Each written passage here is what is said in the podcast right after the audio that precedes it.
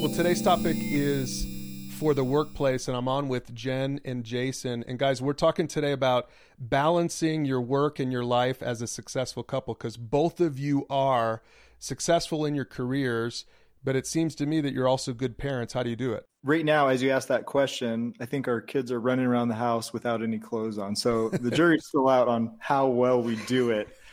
Um, but we try our best and we try to, you know, make ourselves better and uh, all that we do. Was it hard for you because you guys both had careers already in full swing when you got married? Was it? Did you have some adjusting to do when you first got married?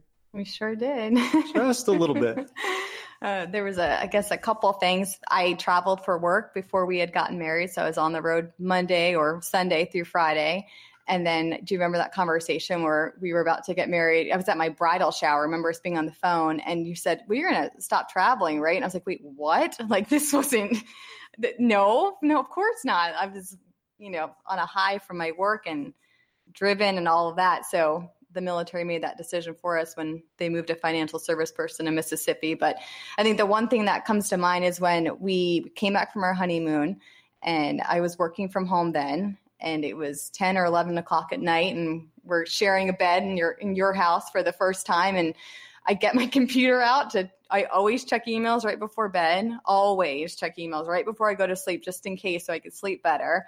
And he looked at me like I was crazy, like there was something wrong with me. And I was I was shocked that you would think that that was strange because that was not only my life, but it's also the way that I was raised. I mean, work was such an important part of my father's life, and that's what I saw. So for me, it was me, my new wife, and her laptop.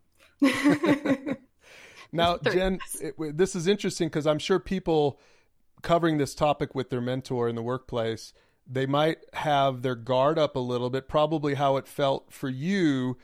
Uh, were you a little defensive when you first heard that from Jason? Like, who are you to judge me? And I'm sure people in the workplace right now talking about this might be saying the same thing. Like, you, you can't judge me. you can't tell me what's right and wrong you can't tell me what to do is that a normal reaction i don't that's just i'm not wired like that i i, I always think that there's all there's other people's perspectives are valuable and there's always something better when it's combined. I just thought that i i think i was just flabbergasted that there was this whole mindset that i wasn't aware of. Like it wasn't a norm for someone was confusing to me less so than i was insulted. Yeah and that's why we want to have this conversation because again to those of you listening to this i want you to put your guard down and just listen to this conversation so that you can have your own conversation.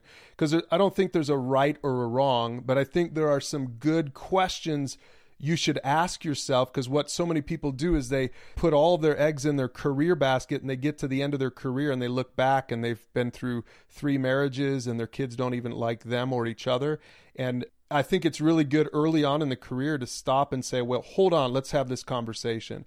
How do we balance work and life and do it successfully? So, is that even a worthy goal to shoot for? So, someone once had told me, uh, you can have it all, but you can't have it all at the same time. Um, and that always bothered me because uh, I don't agree with it. I, I, think you can have it all, whatever it looks like for you, if you plan and make decisions and choices that align with whatever your, your vision is. Yeah, that's good. And so I think what you have to define then is what is it for you in the workplace? In other words, what's your goal in the workplace? And then I think the other question is what's your goal at home? And then obviously a third question you can ask is how do those two things overlap? And one of the one of the principles I've always lived by and I teach my kids to live by is that we give up things we love for things we love even more. And I know some people might just get defensive again and say, "Wait, are you saying that I have to give up my career?" And I, I would say, "No, you don't have to give up your career." But you might have to evaluate your career aspirations in light of what you want at home because you've got to define the it for you. Nobody can do that for you. You have to do it for yourself. And you have to decide am I willing to sacrifice X for Y?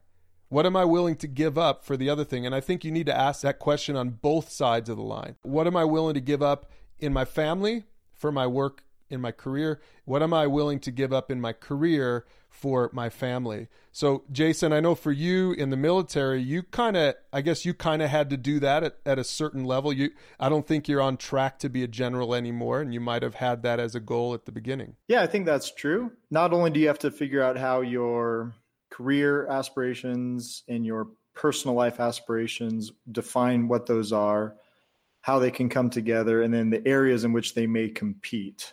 For me, myself, some of those things are defined for me with my line of work. So while I might not want to give up some of those family events, I, I just have to with my line of work.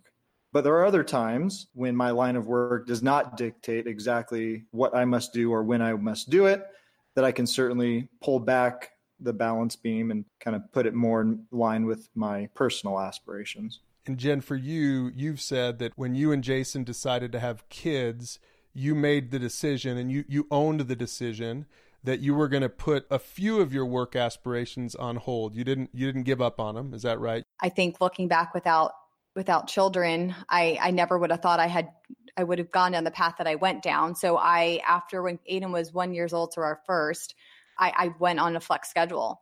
So I I worked, I think it was 30, 35 hours a week. So I got paid a portion of my salary less and I worked less hours. And in the workplace, that's, you know, for lack of a better term, career suicide. It's like, why would you ever do something like that? Um, and then looking back, I mean, now it's been six years ago. It was just a little blip, and I needed that time. It was right before Jason had deployed, and it was such a great time for our family. And you know what? I still got promoted, and I got promoted during my second maternity year. I was out for six months, and I, we moved to a couple states over and had a th- second child, and I happened to get promoted in that year. So I don't feel like it impacted anything and it was actually more gratifying for me and i feel like i'm a better employee and a better mom because i, I did that. Jason final word for someone listening to this who's the wheels are really spinning for them because maybe the reason they picked this topic is because they're dealing with it. They're having to make some hard decisions. They're having to answer some of those questions. What word of advice would you give them before we sign off? I think it's pretty neat that life can change. So while you thought you wanted one thing in one of those areas, so for me, it was probably career aspirations, in deciding to get married, start a family, have children, those old career aspirations changed. So if had I acted on only those career aspirations, I w- may not have wound up getting what I got out of it. So I guess just because you think that you may be locked into some sort of goal right now, those goals could easily change. And the cause of that change could very well be your work life balance or you looking at something else in your personal life. And then when that changes, it's great. And you can now work forward to that new goal or the changed aspirations. In my own life, my dad, at a certain level in his career, he stopped taking raises and promotions I didn't learn this till later on in my life. And what I do know, what I do remember is he was at every game for all of his kids. He wasn't bitter about it. He just took ownership of it. He said, if it requires me not being the dad that I want to be, then I don't really need to climb the corporate ladder. And so we weren't the wealthiest people in the neighborhood in financial terms, uh, but we certainly were, I think, in so many other ways.